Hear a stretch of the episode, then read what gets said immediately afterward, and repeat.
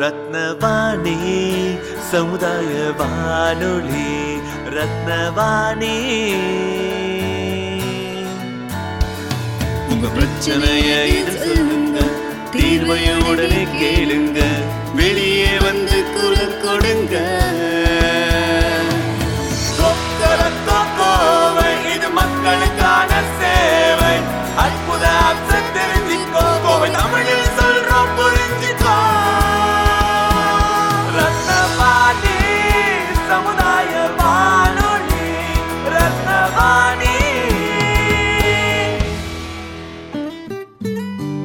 ரத்னவாணி தொண்ணூறு புள்ளி எட்டு சமுதாய வானொலி ஒலிபரப்பு கோவை ஈச்சனாரி ரத்தினம் கல்லூரி வளாகத்தில் இருந்து ஒலிபரப்பாகிறது.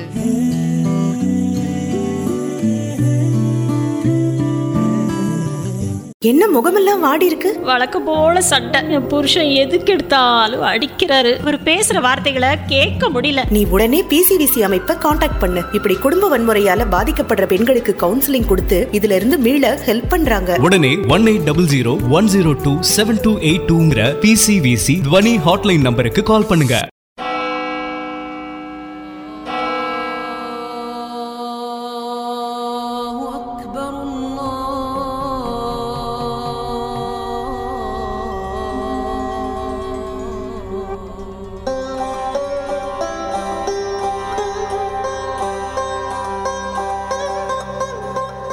ரத்தினவாணி தொண்ணூறு புள்ளி எட்டு சமுதாய வானொலி. அதிகாலை நேரம். பொழுது விடிந்தது. பறவைகள் சத்தத்துடன் காலை எழுகிறோம் பால் வாங்குறோம். காய்கறி வாங்குறோம். அதுக்கப்புறம் சமைப்போம். வேலைக்கு போக டிஃபன் பாக்ஸ் எடுப்போம். டிராஃபிக் சிக்னல் கிராஸ் பண்ணி ஆஃபீஸ்க்கு போவோம். எட்டு மணி நேரம் வேலை. மீண்டும் மாலை வீட்டுக்கு போவோம். எங்கடி பிறந்த எங்கடி வளர்ந்த? That is what our constitution says. It says all the 22 languages are national languages. டிவியில் பாட்டு சினிமா சீரியல் தேச நலன்கள் சார்ந்த விவாதங்கள் இதெல்லாம் கேட்போம். இதுக்கு நடுவில் சோஷியல் நெட்ஒர்க்கில் சேட்டிங் ஃபைட்டிங் டேட்டிங். இப்படி சுதந்திரமான வாழ்க்கையை நாம வாழ்ந்துட்டு இருக்கோம் நம்முடைய இந்த சுதந்திர வாழ்க்கை காரணமானவங்க யார் தெரியுமா? நம்ம தான் செக்யூரிட்டி தாத்தா? இந்திய அரசியல் அமைப்பு சட்டம். போலீஸ் போலீஸ் தானே? நிலம் ஒவ்வொரு நாட்டின் அதிகாரம். நம் அண்டை நாடுகளான பாகிஸ்தான் நேபாள் சீனா மற்றும் கடலோர எல்லையான இலங்கை வரை எல்லைக்கோடு பிரச்சனை இன்னும் விஸ்வரூபம் எடுத்துட்டு தான் இருக்கு. மன்னர்கள் ஆண்ட முடியாட்சி ஆகட்டும் இல்ல மக்களால தேர்ந்தெடுக்கப்பட்ட மக்களாட்சி ஆகட்டும் நிலம் இல்லனா அதிகாரம் இல்ல. நிலத்தையும் அதிகாரத்தையும் பாதுகாக்க சுதந்திரத்திற்கு முன்பும் பின்பும் உயிர் தியாகம் செய்த பல பட்டாளத்தார்களின் கதைகளை வரலாறு என்னும் பாடப்பிரிவில் தேர்விற்காக படித்து கடந்து சென்றிருப்போம். இல்லைன்னா தினந்தோறும் செய்தித்தாள்கள்ல எல்லையில் வீர மரணம் அடைந்த தியாகிகளின் குறிப்பு செய்தியை வாசித்திருப்போம். டிவில நியூஸ்ல கேட்டிருப்போம். இது மட்டும் போதுமா? சினிமா அரசியல் விளையாட்டு போன்ற துறைகள் சார்ந்த செய்திகளை சலிக்காமல் கதைக்கும் நாம் ராணுவ வீரர்கள் பற்றி சிந்திக்கிறோமா? நம்முடைய இந்த சுதந்திர வாழ்க்கைக்கு பின்னால முக்கிய காரணமா இருக்கிறவங்க இவங்க தான். நமக்காக தம் வாழ்க்கையை தியாகம் செய்த ராணுவ வீரர்கள். இந்திய சுதந்திரத்திற்கு முன்பும் பின்பும் ராணுவ வீரர்களின் வெற்றிகள் தோல்விகள் ஆகியவற்றை பதிவு செய்யும் முயற்சிதான் இந்த நிகழ்ச்சி. இந்திய பட்டாள கதைகள். இந்த நிகழ்ச்சியில் கதைகளையும் கருத்துக்களையும் தொகுத்து வழங்குபவர் Netaji Bose defence academy professor திரு ஆண்டோ அவர்கள். வரும் ஆகஸ்ட் பதினைந்தாம் தேதி முதல் ரத்தினவாணி தொண்ணூறு புள்ளி எட்டு சமுதாய வானொலியில் தினமும் காலை ஏழு மணிக்கும் இரவு எட்டு மணிக்கும் இந்திய பட்டாள கதைகள். நம் ராணுவ வீரர்களின் தொகுப்பு. ரத்தினவாணி தொண்ணூறு புள்ளி எட்டு சமுதாய வானொலி இது நம்ம ரேடியோ.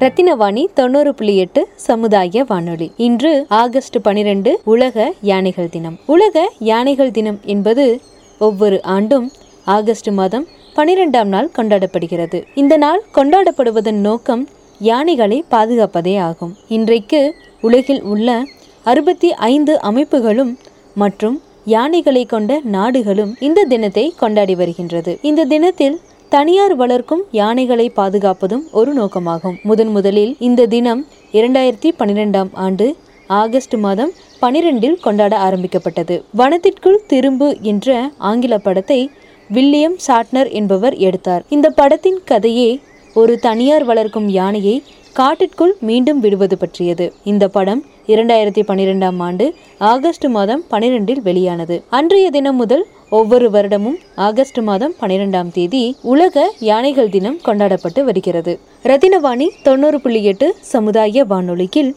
உலக யானைகள் தினத்தை முன்னிட்டு ஜேர்னலிஸ்ட் மற்றும் யானைகள் ஆராய்ச்சியாளர் திரு ஜான் ஆனந்த் அவர்களின் சிறப்பு பதிவு. என்னுடைய பேர் ஜேதஸ் ஜான் ஆனந்த். நான் கோவை மாவட்டத்துல ஒரு இணையதள பத்திரிகையாளரா இருக்கேன். அது மட்டும் இல்லாம ஆசிய யானைகள் சம்பந்தமான சின்ன சின்ன ஆராய்ச்சிகளையும் அதை பாதுகாக்கிறதுக்கான வழிகளையும் அதுக்கு என்ன பண்ணலாம் அப்படிங்கறத பத்தியும் படிச்சிட்டு இருக்கேன். ஓகே இப்போ யானைகள் பற்றி பேசும்போது நம்ம கோயம்புத்தூர் மாவட்டத்தில் யானைக்கும் மக்களுக்குமான தொடர்பு எப்படிப்பட்டதா நீங்கள் பார்க்குறீங்க சார்? அதாவது இப்ப இப்ப இருக்கிற பொதுவா நீங்க பத்திரிகைகள்லயோ இல்ல டிவிலயோ பாத்தீங்கன்னா யானைகள் அட்டகாசம் பொதுமக்கள் பீதி இந்த மாதிரியான செய்திகள் வந்து இப்ப அதிகமா வருது.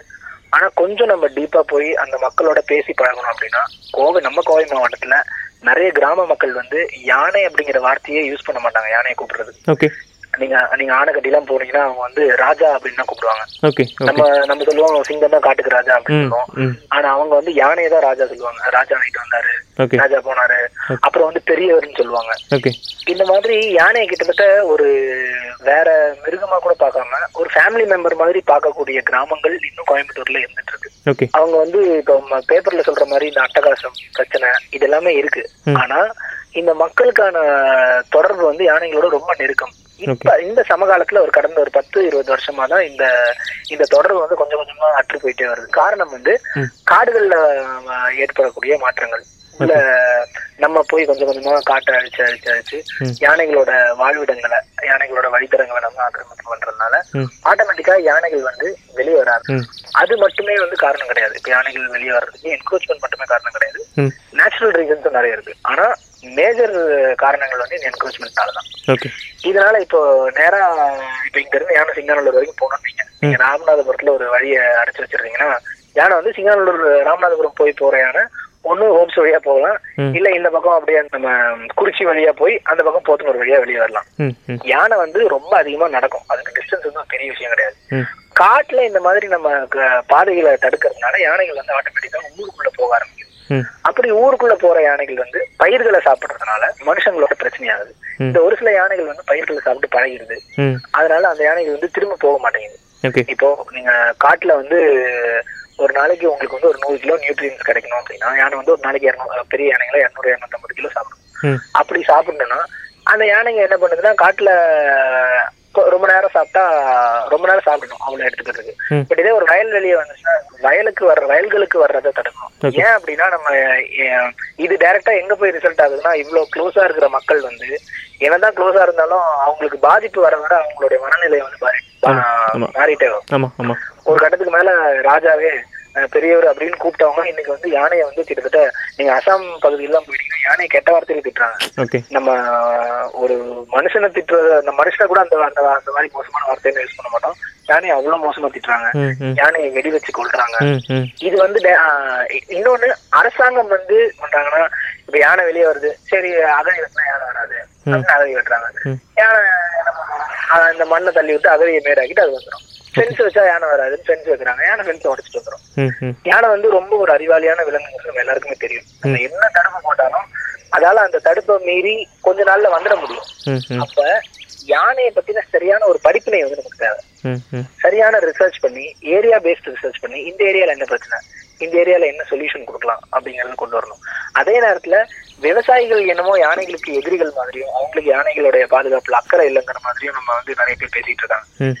யானைகளை வந்து நம்ம வன விவசாயிகள்னு சொல்றோம். வனம் உயிரோடு இருக்கிறதுக்கு காரணம் யானைகள். அதே மாதிரி நம்ம எல்லாம் உயிரோடு இருக்கிறதுக்கு காரணம் நம்ம சாப்பிடுற சாப்பாடு விவசாயிகள். அப்படிப்பட்ட விவசாயிகள் வந்து டைரக்டா அழிவுல வந்து ஒரு காலத்துல இறங்க மாட்டாங்க. அப்ப நம்ம என்ன பண்ணணும் அப்படின்னா அவங்களுடைய சென்டிமெண்ட்ஸை நம்ம புரிஞ்சுக்கணும். இப்போ ஒரு விவசாயி சொல்றாரு சார் எங்களை வந்து யானை அடிச்சிருச்சு. ஒரு ஆளு கொண்டுட்டாங்க அப்படின்னா ரெண்டே ரெண்டு அதிகாரிகள் வராங்க.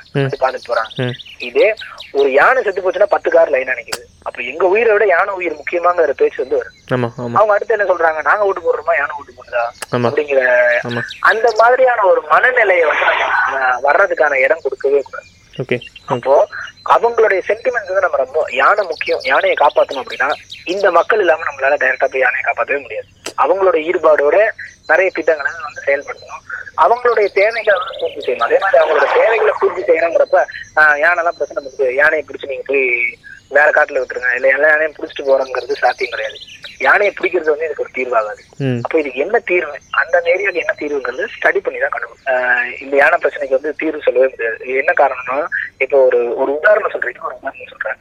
வால்பாறையில ஒரு மோனிகான்னு ஒரு எஸ்டேட் இருக்கு. சரிங்க. அப்ப அந்த எஸ்டேட்ல ரெகுலரா ஒரு கூட்டம் யானை வரும். அந்த கூட்டத்தை வந்து மோனிகா ஹர்ட்ஸ் சொல்லுவாங்க. அந்த யானை கூட்டம் வந்து வீட்டை சுத்தி சீரியல் லைட் கட்டியிருந்தா வராது. ஓகே ஓகே ஓகே ஆனா வேற ஒரு யானை கூட்டம் வந்து சீரியல் லைட் கட்டி வச்ச வீட்டை வந்து அடிச்சு இடிச்சு உடச்சிருச்சு. ஓகே ஓகே நம்ம எப்படி இப்ப நான் எனக்கு ஒரு குணாதிசயம் இருக்கும் நான் வந்து அதிகமா கோவப்படுவேன் நீங்க வந்து கோவப்பட மாட்டீங்க. ஒரு சிலர் வந்து எவ்வளவு இது பண்ணாலும் டென்ஷன் ஆக மாட்டாங்க. ஒரு சிலர் சுருக்குன்னு கோவம். நம்மளுக்கு எப்படி குணாதிசய மாற்றங்கள் இருக்கும் இப்ப சொல்றாங்க இப்ப நாயே எடுத்துக்கோங்க. இது தெருநாய் கடிக்குமா? இது கடிக்காதுங்க. அது குலைக்குங்க. அந்த மாதிரி நாய்களுக்கும் நிறைய வித்தியாசங்கள் இருக்கு. நம்ம பொதுவா யானைகள்னு பார்த்தோம் அப்படின்னா இதுக்கான தீர்வு கண்டுபிடிக்கவே முடியாது. அப்போ ஒரு ஒரு யானைக்கும் ஒரு ஒரு குணாதிசயம் இருக்கு. அதை வந்து நம்ம வந்து படிக்கணும். இப்போ ஒரு உதாரணத்துக்கு ஒரு கொலை நடந்துருச்சு. ஒருத்தர் வந்து ஒருத்தர் கொலை பண்ணிட்டாரு. அவர் மேல அந்த தண்டனையை நிரூபிக்கிறதுக்கு இருபது வருஷம் ஆகுது. இந்திய அரசுல இருந்து சட்டம் பண்ணி நீங்க கோர்ட்டுக்குலாம் போய். ஆமா. ஆனா இதே ஒரு ஆளை ஒரு யானை கொண்டுச்சு அப்படின்னா இந்த யானை தாங்க எல்லாத்தையும் கொண்டுச்சு இவங்களுக்கு எந்த எவிடன்ஸும் கிடையாது ஒண்ணும் கிடையாது. நம்ம நம்மளுக்கு எல்லா யானையும் ஒரே மாதிரி தான் தெரியும் ஆனா. யானைகளுக்குள்ள நிறைய வித்தியாசங்கள் இருக்கு. அப்படி நம்ம வித்தியாசப்படுத்தி இது எந்த யானை? இந்த யானையுடைய குணாதிசயம் என்ன? இந்த யானையுடைய குண குணாதிசயம் என்னங்கிற பேசிக் டேட்டா நம்ம கிட்ட வேணும் ஜென்ரலா யானை நம்மளுக்கு யானையை பத்தி நிறைய ஜென்ரலான அறிவு நமக்கு இருக்கு. யானை வந்து ஐம்பது கிலோமீட்டர் நடக்கும். யானை வந்து இருநூறு இருநூத்தம்பது கிலோ சாப்பிடும். இத்தனை லிட்டர் தண்ணி குடிக்கும். இப்படின்ற ஜென்ரல் ஐடியா இருக்கே தவிர ம் ஒரு ஒரு யானைக்கும் குணாதிசயங்கள் என்ன அப்படிங்கறத இன்னும் நம்ம ரொம்ப டீப்பா ஆராய்ச்சி பண்ணி படிக்க வேண்டியது இருக்கு. யானைகள் உலகங்கிறது வந்து ரொம்ப பெரிய ஒரு ஆழமான உலகம். அப்படி படிச்சா மட்டும்தான் நம்மளால வந்து சொல்யூஷன் கொடுக்க முடியும். அப்படி படிச்சு அந்த இன்ஃபர்மேஷனை நம்ம மக்கள்கிட்டயும் ஷேர் பண்ணணும். இங்க பாருங்க. இந்த மாதிரி நேரங்கள்ல நீங்க வெளியே போகாதீங்க. அசம்பாவிதங்களை தடுக்கிறது. இந்த மாதிரி நேரங்கள்ல வெளியே போகாதீங்க. அப்போ இந்த யானையை பாத்தீங்கன்னா நீங்க வந்து கொஞ்சம் ஜாக்கிரதையா இருந்துங்க யானைகள் அங்க இருக்குன்றது ஜாக்கிரதையா இருங்க. இது சாத்தியமா அப்படின்னு கேட்டா இது கண்டிப்பா சாத்தியம். ஏன்னா கூடலூர் கூடலூர்ல வந்து சோலா ட்ரஸ்ட் அப்படிங்கிற ஒரு நிறுவனம் கூடலூருக்கு வர எல்லா யானைகளையும் அந்த யானைகளை போட்டோ எடுத்து அந்த யானைகளுக்குள்ள இருக்கிற வித்தியாசங்களை கண்டுபிடிச்சு அந்த யானைகளோட குணாதிசயங்கள் என்னென்ன அப்படிங்கறத அவங்க படிச்சு வச்சிருக்காங்க. இப்ப அந்த யானைகளுக்கு அவங்க பேரும் வச்சிருக்காங்க. அங்க பாத்தீங்கன்னா நாடோடி கணேஷ் அப்படிங்கிற ஒரு யானை இருக்கு. அதே மாதிரி ஓ வேலி டஸ்கர் அப்படின்னு ஒரு யானை இருக்கு. அப்புறம் ஜேம்ஸ் லாரிஸ்டன் அப்படின்னு ஒரு யானை இருக்கு. இந்த மாதிரி அவங்க யானைகளுக்கு பேர் வச்சு. அந்த குறிப்பிட்ட யானையோட குணாதிசயம் என்ன அப்படிங்கறதையும் படிச்சு அதுக்கான போஸ்டர்ஸ் ரெடி பண்ணி. டிபார்ட்மெண்ட் கிட்டயும் மக்கள்கிட்டயும் கொடுத்துட்டு இருக்காங்க. அப்போ யானைகளை வந்து நம்ம யானைகள் அட்டகாசம் யானைகள் கோவம் யானைகள் வந்து மிதிச்சிரும் கொல்லும் அப்படிங்கறத தாண்டி இந்த யானைகளோட குண- குணாதிசயம் என்ன? இந்த யானையோட குணாதிசயம் என்ன? இப்ப யானைகளோட குணாதிசயம் மாறுறதுக்கான காரணங்கள் என்ன? முன்னெல்லாம் யானை வந்து மனுஷங்களை பார்த்தாலே ஓடும்னு சொல்லுவாங்க. இப்ப ஜனங்கள் இருந்தாலும் யானைகள் வந்து பயப்படுறது இல்ல இப்ப வந்து டிபார்ட்மெண்ட் வந்து பட்டாசு போட்டு யானையை விரட்டுறாங்க. நாங்க பார்த்தது பேரூருக்கு ஒரு கூட்டமான யானைகள் வந்துச்சு. வந்த முதல் நாள்ல பட்டாசு போட்டோம்னா அந்த யானை பயந்து ஓடுது. ஒரு அஞ்சு யானை கூட்டம். ஒரு வாரம் கழிச்சு வர பட்டாசை அந்த யானை கால்ல மிதிக்கிற அளவுக்கு அது வந்து ஈஸியா பழகும். நம்ம நம்ம நினைச்சிட்டு இருக்கோம் இல்ல ஆஹ் இந்த இந்த மாதிரி பட்டாசு போட்டா வரும். அதான் சின்ன வயசுல நம்ம சொல்லி கொடுப்பாங்க. பாம்பு துரத்துனா நேரா ஓடணும். யானை துரத்துனா வளைஞ்சு வளைஞ்சு ஓடணும் அது அங்க போய் யானை துரத்தும் போது தெரியும். நம்ம சும்மா. சொல்லுவோம் நம்ம சின்ன வயசுல இருந்து நம்மளுக்கு கிடைக்கிற நாலேஜை வச்சே நம்ம உலகத்தை வந்து. ஆமா. கொஞ்சம் டீப்பா கொஞ்சம் கன்சர்ன் எடுத்து ஏன்னா யானைகள் இல்ல அப்படின்னா காடுகள் இன்னைக்கு கிடையாது. யானைகள் இப்போ சுப்ரீம் கோர்ட் வந்து ரெண்டு நாளுக்கு முன்னாடி ஒரு வேர்டிக் கொடுக்குறாங்க. என்ன அப்படின்னா ஒரு ஆர்டர் கொடுக்குறாங்க. யானைகள் வழித்தடத்துல இருக்க எல்லா இடத்தையும் எடுத்து போடுங்க அப்படின்னு சொல்லிட்டு சிகூர் யானைகள் வழித்தடத்துல அப்படி ஒரு ஆர்டர் கொடுக்குறாங்க. அந்த. ரெசார்ட் எல்லாம் எடுத்துடணும். ஓகே இந்த இடம் அந்த லேண்ட்ஸ்கேப் வந்து ரொம்ப முக்கியமான ஒரு லேண்ட்ஸ்கேப் இங்க இருந்து தான் காவேரியில இருந்து பல முக்கியமான நதி நதி வந்து அங்க இருந்து தான் வருது. கர்நாடகாக்கு தமிழ்நாடுக்கு எல்லாமே மோயார் வேலில இருந்து எல்லாமே அங்க இருந்து தான் உருவாகுது அந்த நதிகள் உயிரோட இருக்கணும். அங்க இருக்கிற மரங்கள் உயிரோட இருக்கணும்னா அங்க இருக்கிற யானைகள் உயிரோட இருக்கணும். இந்த மாதிரி ஒரு ஒரு ஏரியாக்குள்ளேயும் யானைகளோட பங்களிப்பு வந்து ரொம்ப அதிகம். காடுகள்ல விதைகளை பரப்புறதாகட்டும். நிறைய மர நிறைய விலங்குகள் இருக்கு. நிறைய பெரிய விலங்குகள் சின்ன விலங்குகள் இருக்கு. ஆனா மரங்களோட டைரக்டா தொடர்பு வச்சிருக்கக்கூடிய ஒரே விலங்கு வந்து யானை தான். ஓகே. மத்த ஊனுண்ணிகளாகட்டும் இல்ல தாவர உண்ணிகளாகட்டும் டைரக்டான ரிலேஷன்ஷிப் மரங்கள் கூட கிடையாது. ஆனா யானைகளுக்கு மரங்களோட டைரக்டான ரிலேஷன்ஷிப் இருக்கு. யானைகள் அழிஞ்சு போச்சு அப்படின்னா நம்ம காடுகளே அழிஞ்சு போயிடும் ரத்தின வாணி தொண்ணூறு புள்ளி எட்டு சமுதாய வானொலியில் ரத்தின நேரம். குடும்ப வன்முறைனா உடல் ரீதியான துன்புறுத்தல் மட்டும் இல்ல வார்த்தைகளால இல்ல மன ரீதியா துன்புறுத்தினாலும் அது குடும்ப வன்முறை தான் பெண்களே குடும்ப வன்முறையால பாதிக்கப்பட்டிருக்கீங்களா? தயங்காம மீண்டு வாங்க. பிசிவிசி அமைப்பு உங்களுக்கு கவுன்சிலிங் மற்றும் எல்லாவித உதவிகளும் வழங்குறாங்க. உங்க தனிப்பட்ட தகவல்கள் பாதுகாக்கப்படும். உடனே one eight double zero one zero two seven two eight டூங்கிற PCVC துவனி ஹாட்லைன் நம்பருக்கு கால் பண்ணுங்க. இப்போ இப்போ கேரளாவில் எடுத்துக்கிட்டிங்கன்னா லைக் அங்கெல்லாம் சின்ன சின்ன பசங்க ஒரு ஒரு- ஒரு சுய அறிவு சொல்ல சிக்ஸ்த்து செவன்த்து ஏழு ஏழு வயசுல இருந்து யானை கூட பழக்கம் அவங்க பேர் தெரிஞ்சுக்குவாங்க. நீங்கள் சொன்னக்கூடிய ஹேபிட் அந்த கேரக்டரைசேஷன் எல்லாமே தெரிஞ்சு வச்சுங்க இப்போ இருப்பாரு இப்போ அது பண்ணும் இது பண்ணும் நான் நேரில் பார்த்துருக்கேன். பட் இங்கெல்லாம் நாங்கள் பேரூர் கோயிலில் போய் பேரூர் கோயிலில் இருக்கக்கூடிய யானையை பார்க்கும்போது எங்களுக்கெல்லாம் எனக்கு என் ஃப்ரெண்ட்ஸுக்கும் எனக்கும் இந்த ஏஜ்லேயும் கூட ஜுராசிக் பார்க்கில் டைனோசர் பார்க்குற மாதிரி ஒரு உணர்வு வந்துட்டு போகும். ஸோ இந்த அனிமல்ஸ் கூட இருக்கக்கூடிய அந்த அந்த பழக்க வழக்கங்கள் கோவை மக்களுக்கு கம்மியாக இருக்குன்னு நீங்கள் நினைக்கிறீங்களா? இல்ல அதை நம்ம எப்படி புரிஞ்சுக்கணும் அப்படின்னா இப்ப கேரளா பொறுத்த வரைக்கும் கேரளாவுடைய ஸ்டேட் அனிமல் வந்து யானை. ஆமாம் ஆனா அங்க இருக்கிற பாகன்கள் இருக்காங்க இல்லைங்களா? இந்த கும்கி எலிஃபென்ட்ஸ் ஹேண்டில் பண்ற பாகன்கள் அவங்களுக்கு வந்து போதுமான ட்ரைனிங் வந்து இல்ல. Okay okay okay. இப்ப நம்ம சொல்றோம் கேரளால அத்தனை யானைகள் இருக்கு. கேரளால தான் நிறைய ஆமாம் ஆமாம் சவுத் இந்தியால ஆமாம் அப்படி இருக்கிற நேரத்துல அந்த பாகன்களே வந்து நம்ம முதுமலையில தான் வந்து ட்ரைனிங் எடுத்துட்டு போறாங்க. ஓகே நைஸ் ஓகே தமிழ்நாட்டுல இருக்கிற பாகன்கள் தான் அந்த யானைகளுக்கும் ட்ரைனிங் கொடுக்குறாங்க. ஓகே அங்க கும்கி ஆபரேஷன் இந்த கும்கி யானைகள்னு சொல்லப்படுற இந்த வளர்ப்பு யானைகளுக்கும் ட்ரைனிங் கொடுக்குறாங்க. கோயில் யானைகள் வந்து கம்ப்ளீட்டா டிஃபரெண்ட் இப்ப நம்ம ஊர்ல கோயில் யானைகள் எப்படி பாக்குறோம்னா ஒரு பிச்சை எடுக்கிற பிச்சை தான் தான் பாக்குறோம் தமிழ்நாட்டுல. இதே நீங்க கேரளால பாத்துட்டீங்கன்னா அந்த யானை வந்து அந்த கோயிலுக்கே பெருமை. ஆமா. இப்ப தெச்சுக்கோட்டுக்காவு ராமச்சந்திரன்ங்கிற யானையை நீங்க உதாரணமா எடுத்துக்கிட்டீங்கன்னா. அந்த தெச்சுக்கோட்டு காவுங்கிறது ரொம்ப சின்ன ஒரு கோயில் தான் ம். கோயில்களை கம்பேர் பண்ணுறோம் ஆனா அந்த யானையினால அந்த கோயிலோட பேர் ரொம்ப ஃபேமஸ் ஆயிடுச்சு. அந்த மாதிரி கேரளால வந்து யானைகளை வந்து ஒரு பெருமையான ஒரு விஷயமா பாக்குறாங்க. அதே நேரத்துல இப்ப நீங்க ரோட்ல நடந்து போயிட்டு இருக்கீங்க. ஒரு யானை ரோட்ல நடந்து போறது வந்து கேரளால ரொம்ப சாதாரணமான விஷயம். சாதாரண விஷயம் ஆமாம் ஆனா இங்க வந்து அப்படி கிடையாது. இங்க அப்படி கிடையாது. இன்னொன்னு அதே நேரத்துல அப்ப கோயில் யானைகளை வந்து நம்ம கோயில்ல யானை வைக்கணும்னு நம்ம ப்ரமோட் பண்றோமா அப்படின்னா அதுவும் கிடையாது. கோயில் யானைகள் இருக்க வேண்டிய இடம் காடு. யானைகள் வந்து கோயில்ல இருக்கக்கூடாது. இதை வந்து நம்ம இளைய சமுதாய மக்களுக்கு வந்து சொல்லி தரணும். சின்ன பசங்களுக்கு நம்ம சொல்லி தரணும். யானையோட முக்கியத்துவம் என்னங்கிறத சின்ன வயசுல இருந்தே ஆரம்பிக்கணும். ஐந்தில் விளையாதது ஐம்பதில் விளையாதுன்னு சொல்லுவாங்க. ஆனா சின்ன வயசுல இருந்து யானை எங்க தான் பார்த்து பழகுறாங்க சர்க்கஸ்ல தான் பார்த்து பழகுறாங்க. அதே மாதிரி அவன் கோயில்ல தான் பார்த்து பழகுறான். நான் வந்து பேசிக்கா சென்னை. நான் அடிக்கடி இங்க ஃபாரஸ்ட்லாம் போவேன். அப்ப சென்னையில இருக்கிற எங்க சொந்தக்காரங்க எங்க தங்கச்சிங்க எங்க கசின்ஸ் எல்லாம் என்கிட்ட என்ன கேக்குறாங்கன்னா நீங்க காட்டுக்கு போறப்ப மிருகம்லாம் எங்க கூண்டுக்குள்ள இருக்குமான்னு கேக்குறாங்க. ஏன்னா அவங்க வந்து மிருகத்தை கூண்டுக்குள்ளதான் பார்த்து பழகிருக்காங்க ஆமாம் அப்போ நம்மளுடைய காட்டை பத்தின ஒரு பேசிக் நாலேஜே இல்லாம தான் இந்த இளைய சமுதாயத்தினர் வளர்ந்து வராங்க. ஆமாம் ஆமாம் இப்ப நம்ம எப்படி விவசாயத்தை முக்கியத்துவம் படுத்தி விவசாயம் தேவை இயற்கை விவசாயம் வந்து ரொம்ப அவசியம். ஏன்னா வந்து பெஸ்டிசைடு வருது அப்படி இப்படின்னு சொல்றோம். அது மாதிரி யானைகளோட முக்கியத்துவத்தை நம்ம இளைய சமுதாயத்துக்கு கொண்டு போய் சேர்க்கறது ரொம்ப நம்மளுடைய ஆத்தியமான ஒரு ஒரு முத்தாய்ப்பான ஒரு கடமை. அங்க வந்து அவங்க கோயில்கள்லயே பார்த்து வளர்றதுனால அவங்களுக்கு யானைகளுடைய யானைகளை பத்தின அறிவு வந்து கொஞ்சம் அதிகமா இருக்கு. ஆனா கோயில் யானைகளோட பிஹேவியருக்கும் காட்டு யானைகளோட பிஹேவியரும் ரொம்ப டிஃப்ரெண்ட் ஓகே ஓகே. கோயில் யானை வந்து மனுஷனை பார்த்து பார்த்து பழகிருக்கும். நிறைய பேர் வந்து கிட்ட போய் கையெல்லாம் வைப்பாங்க. ஆனா காட்டு யானைகள் வந்து அப்படி கிடையாது. அந்த ஞாபகத்திலே வந்து யானை கிட்ட போனா நம்மளுக்கு ஆசீர்வாதம் பண்ணிட்டு ஆசீர்வாதங்கிறது வந்து அவன் அந்த பாலன் வந்து ஒரு சிக்னல் வச்சிருப்பாரு. நம்ம கிட்ட போனோம்னா அவர் அந்த கையில ஒரு குச்சியை வச்சு குத்துவாரு. ஆமா. அது நம்ம தலைமையில எடுத்து கையை வைக்கும். அது ஆசீர்வாதிக்குதுங்கிற விஷயமே அந்த யானைக்கு தெரியாது. ஆசீர்வாதங்கிற வார்த்தைக்கான அந்த கான்செப்டே தெரியாது. ஆமாம் ஆமாம் ஆமாம் ஆமாம் அப்போ இந்த மாதிரியான விஷயங்களை நம்ம மக்களுக்கு மக்களுக்கு குறிப்பா ரொம்ப சின்ன பசங்களுக்கு சொல்லி தரணும். அப்பதான் அவங்க பின்னாடி வெளியே வரப்ப யானை கூண்டுல இருக்குமா வெளியே இருக்குமாங்கிறது தெரிஞ்சுப்பாங்க. ரத்தின வாணி தொண்ணூறு புள்ளி எட்டு சமுதாய வானொலியில் ரத்தின நேரம். ரீசெண்டாக நான் dinosaurs movie Jurassic Park series பார்க்கும்போது எனக்கு இருந்த உணர்வு என்னென்னா ஒரு நூறு வருஷத்தில் யானைகள் இதே மாதிரி அஹ், அழிவை சந்திரிச்சா இனிமேல் இந்த மாதிரி பெரிய அனிமல்ஸை பார்க்க முடியாமல் போயிருமோ ஒரு அச்சம் எனக்குள்ள வந்தது. இது ஆ- ஆகறதுக்கான வாய்ப்பு இருக்குது நீங்கள் நினைக்கிறீங்களா? இந்த மாதிரி லைக் நீங்கள் சொல்கிற மாதிரி அஹ், இல்லாட்டி நீங்கள் சொன்ன மொத்த மாவட்டங்கள்லையோ மாநிலங்களையோ செய்யக்கூடிய அந்த மாதிரி வன்முறை சார்ந்த விஷயங்கள் செஞ்சால் அந்த பாதிப்பு வர வாய்ப்பு இருக்கா? இல்லை அதுக்கான பாதுகாப்பு இந்திய அரசு பண்ணிகிட்டு இருக்காங்களா?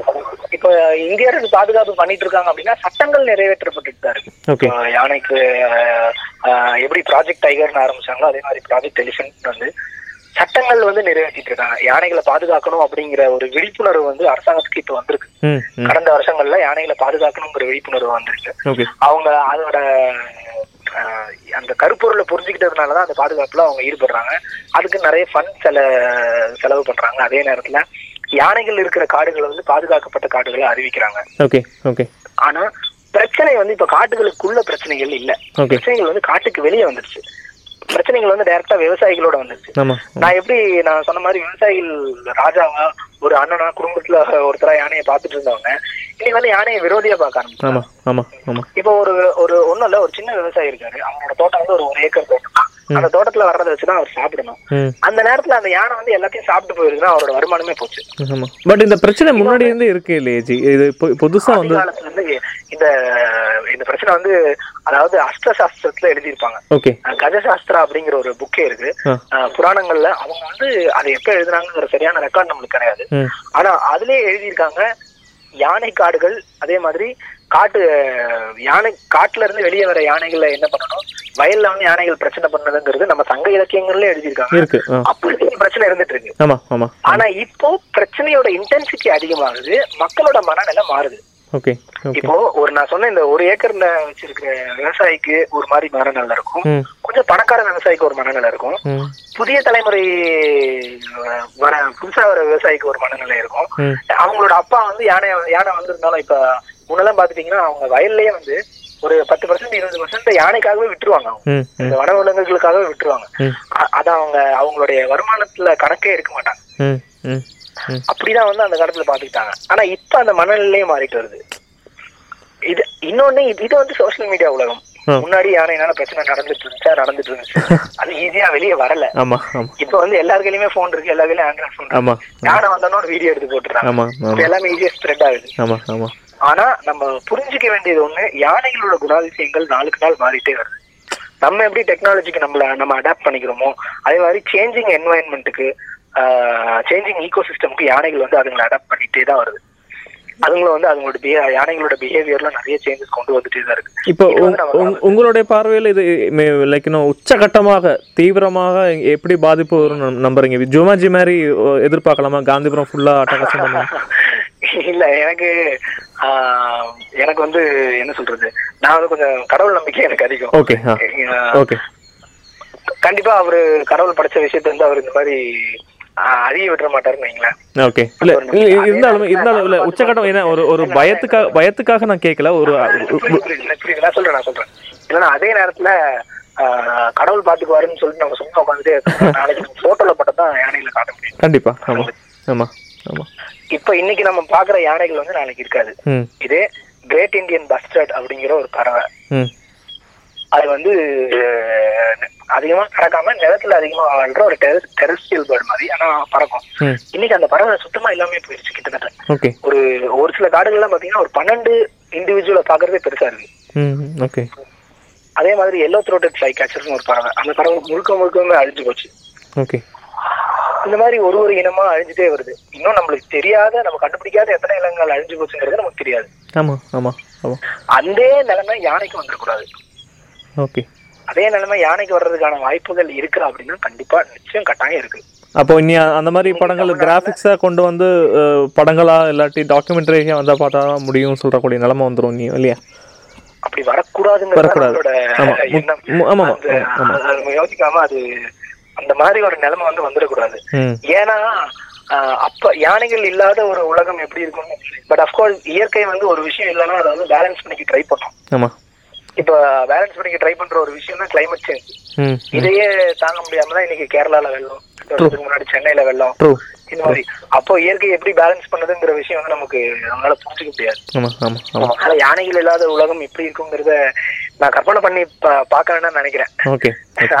நம்மளால முடிஞ்ச வரைக்கும் நம்மளுக்கு எந்த அளவு நம்மளால முடியுமோ அந்த அளவுக்கு யானைகளை காப்பாற்றணும் அதே மாதிரி யானைகளால நம்மளுக்கு என்ன நன்மைங்கிறத நம்ம நிறைய படிக்கணும். யானைகளை எப்படி காப்பாற்றணும் யானைகளோட பிஹேவியர் என்ன அப்படிங்கறதையும் நிறைய படிக்கணும்.